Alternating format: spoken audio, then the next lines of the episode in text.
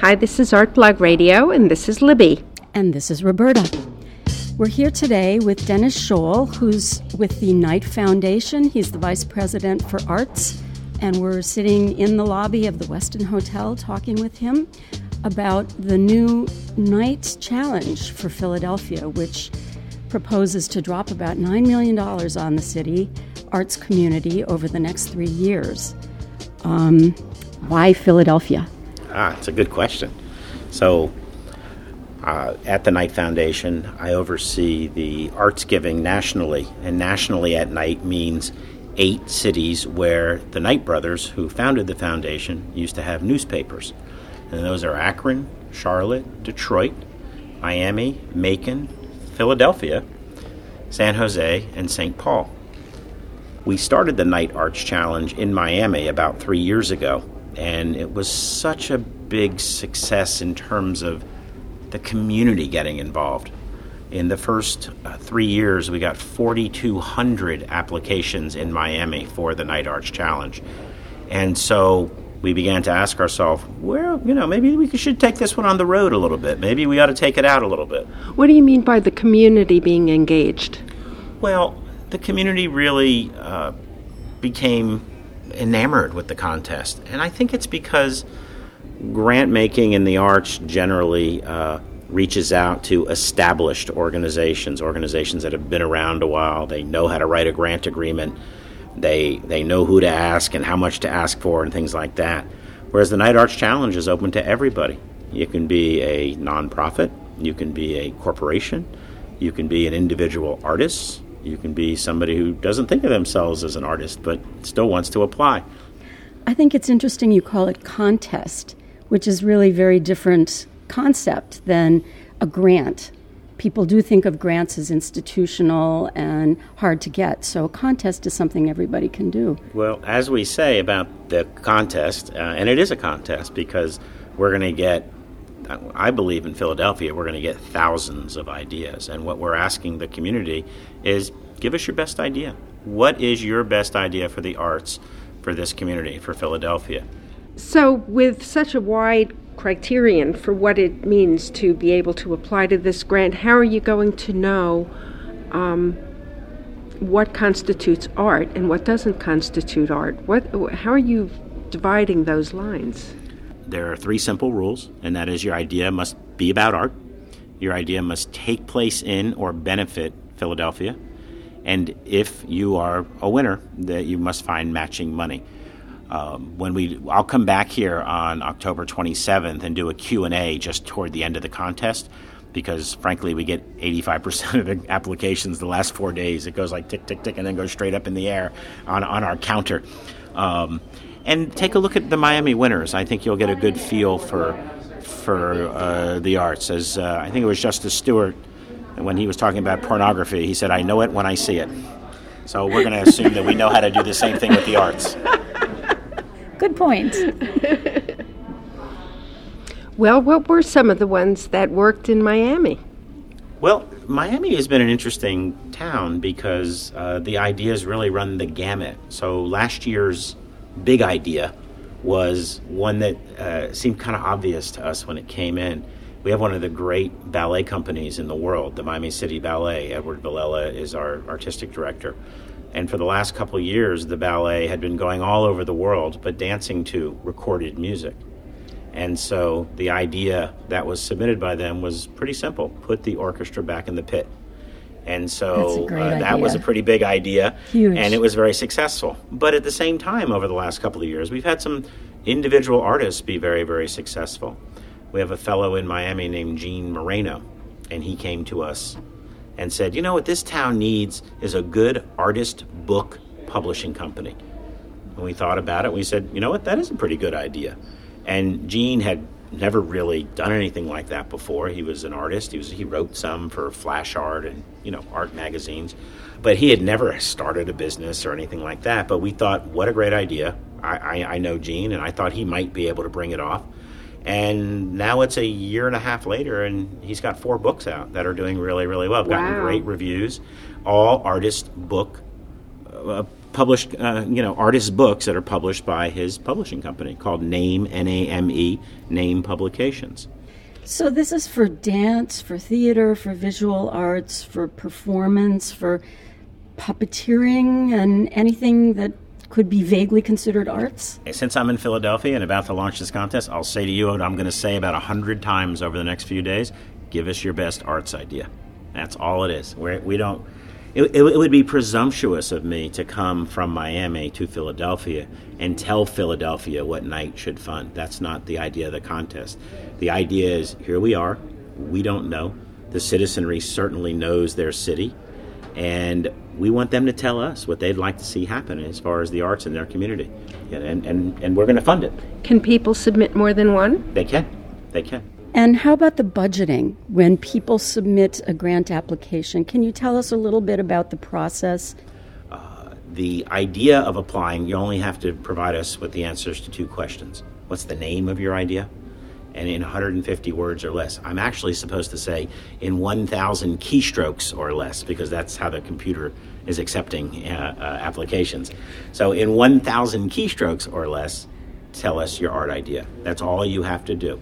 Once we get all the ideas, we'll, we'll put together a what we call a readers group of known Philadelphia cultural cognoscenti, we'll call them.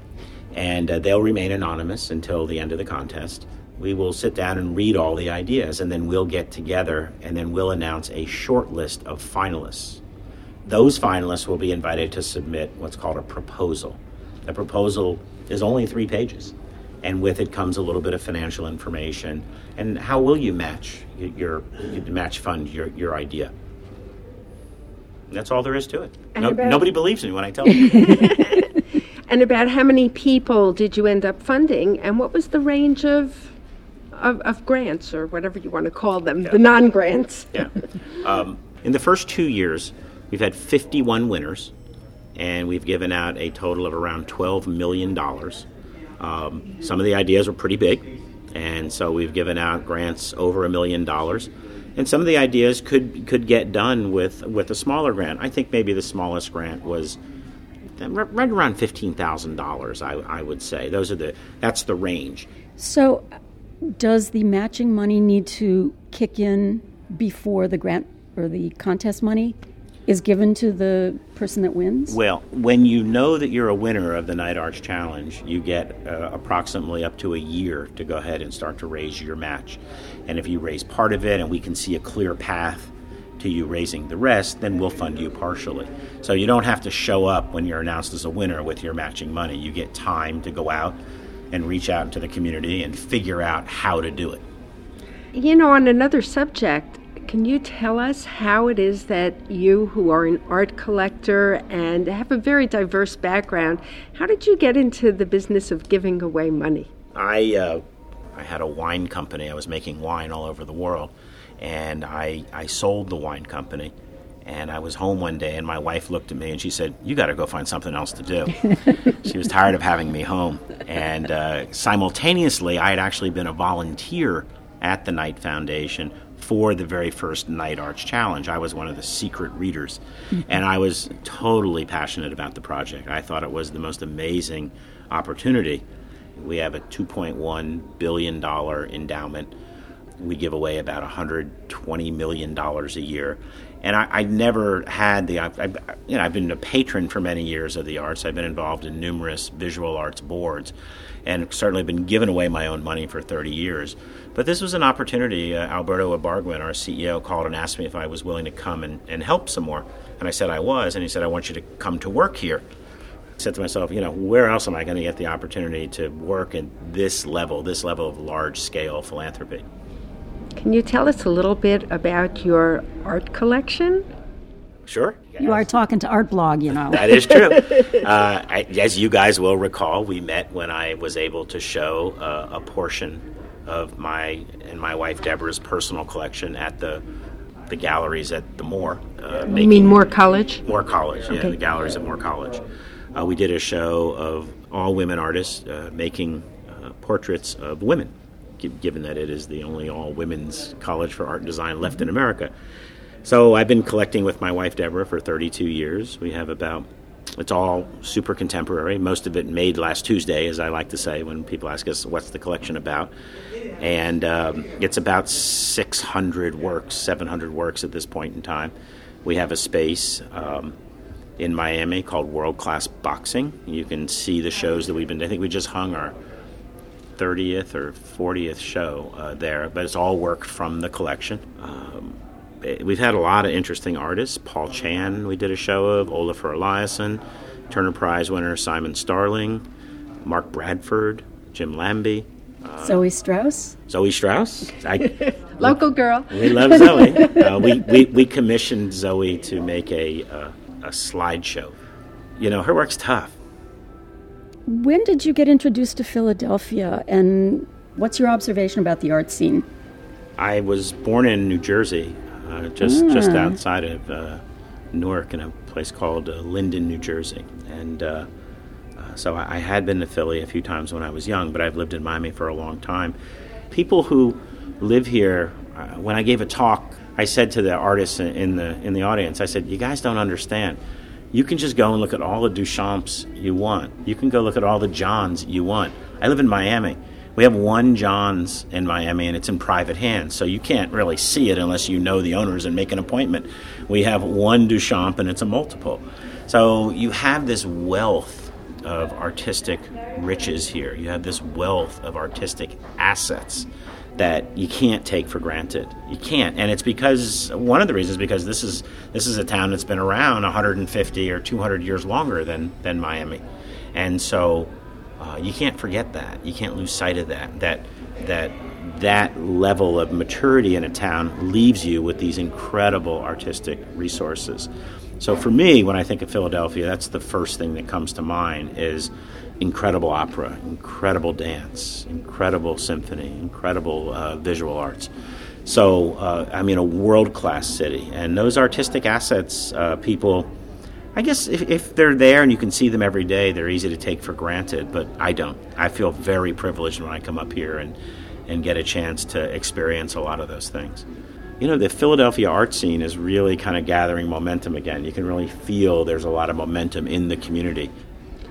In Miami, there are a number of collectors who, like you, have a museum that they've made out of their collection. Philadelphia is kind of notorious for not having collectors. And I'm wondering, what is it about the Miami culture that has led to that, um, that wonderful uh, result of people doing this? It, it's a complicated question, and well, I'm glad that you think it's wonderful. I can assure you that there are a number of institutions in Miami who don't think it's so wonderful. Growing up in Miami, I've been there since I was seven or eight years old. I didn't have a museum to go to when I grew up in Miami. There, there wasn't a museum for me to go to. And when we began collecting, and the Margulies collection was created, and the De La Cruz, and the Rubell, and the Robins, and all those folks that are really the, you know, the significant collectors in the community, we did that without the assistance of a museum, of a curator.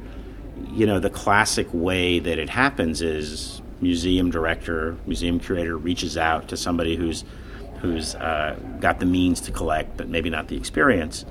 They help them acquire work. Collector is appreciative. Collector in turn helps the museum acquire work.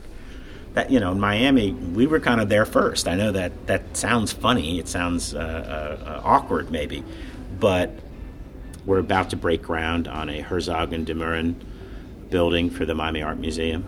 I think that's going to change everything, frankly. That world class building is going to shake loose some world class art from our community. And I, I'm, I hope to participate in that. I look forward to finding a way to send some work into that museum. We've already given a number of works from the collection, but we look forward to sending more. That's very exciting. Yeah. If there could be some synergy between those private institutions and the public museum. Oh, it's it's everyone will benefit. It's going to happen. I mean, the fact that there are private collections shown publicly is a unique thing. It doesn't happen everywhere else. It there are communities in which there is a collector that opens their collection, but not five or six. It's just, and I, I think I've explained one of the reasons how it happened that way, but um, it just takes time.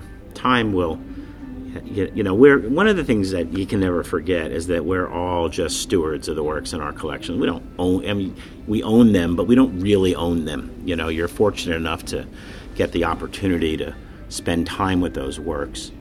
And I think that um, at some point in time, you got to put them out on the pond and give them a push and let them go somewhere else. Thank you, Dennis. We've been speaking with Dennis Scholl, who is the Vice, Pre- Vice President for Arts of the Knights Foundation. Artblog Radio is produced in Philadelphia by theartblog.org. Thanks to the Knight Foundation for supporting this project. And thanks to our editor, Peter Crimmins, for making us sound good, and to Eric Biondo for his music. You can download our podcast from the radio page of the Art Blog.